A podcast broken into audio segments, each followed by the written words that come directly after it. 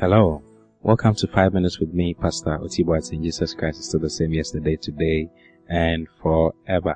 Well, today I want to share some few things with you from the scriptures. I hope you have your Bible with you. If you do, I want you to turn to Romans chapter fourteen, and I'm reading from verse seventeen. Today I'm talking about joy like a river.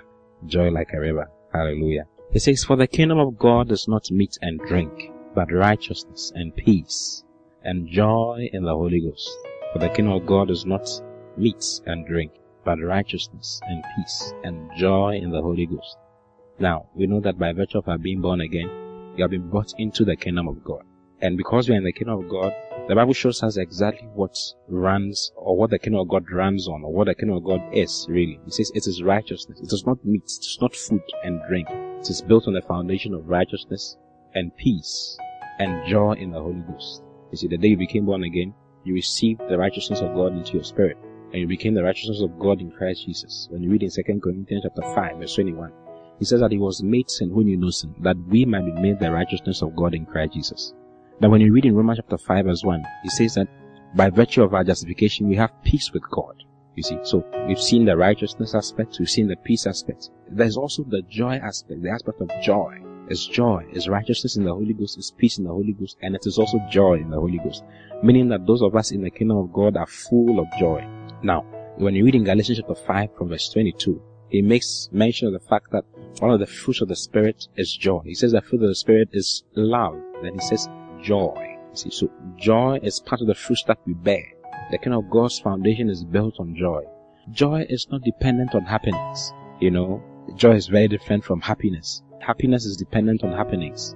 The happenings around. If something good happens, then you, you are happy. If something bad happens, then you are sad.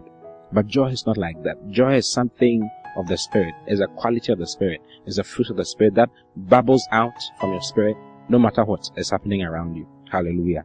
Go to, go to First Thessalonians chapter five, verse sixteen. I think you should see this one. He says to rejoice evermore. That's what the, that's what the verse says. Rejoice evermore. In other words, be full of joy every day of your life.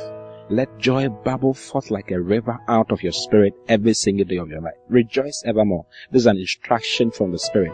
Rejoice evermore. So what am I going to do? What is my response to that instruction? I'm full of joy. Praise the Lord. I'm full of joy. Glory to God. I've got joy every single day of my life. I refuse to let anything happening around me, any circumstance, destabilize my joy. I am full of joy. Joy flows out of my spirit like a river. No matter what is happening to you, your duty, your responsibility, your response to the ability of God in you is to respond according to joy, to respond in a joyful way. It says to rejoice evermore, to be excited evermore, to be excited every day of your life. Hallelujah. I see you walking around full of excitement in the name of the Lord Jesus, because you are full of joy. Now, when you read in James chapter one, verse two, you know, let's read from verse one. It's so nice from verse one. This is James talking. It says that James, a servant of God and of the Lord Jesus Christ, to the twelve tribes which are scattered abroad, greetings. Then it says, "My brethren, count it all joy when you fall into diverse temptations." Hallelujah. Count it all joy. No matter what is happening to you now, no matter what you are going through, no matter what you might be going through, your, your father may be sick, or you may, you may be looking for a job or something. Don't let the happenings around you steal your joy away.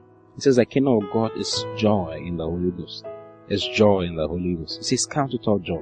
Count it all joy when you fall into diverse temptations. I'm full of joy. Say to yourself, I refuse to let anything take my joy away from me.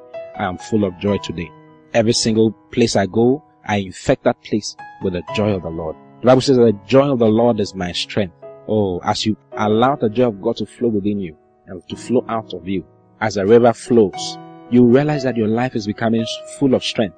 You are strengthened on every side of your life. Hallelujah.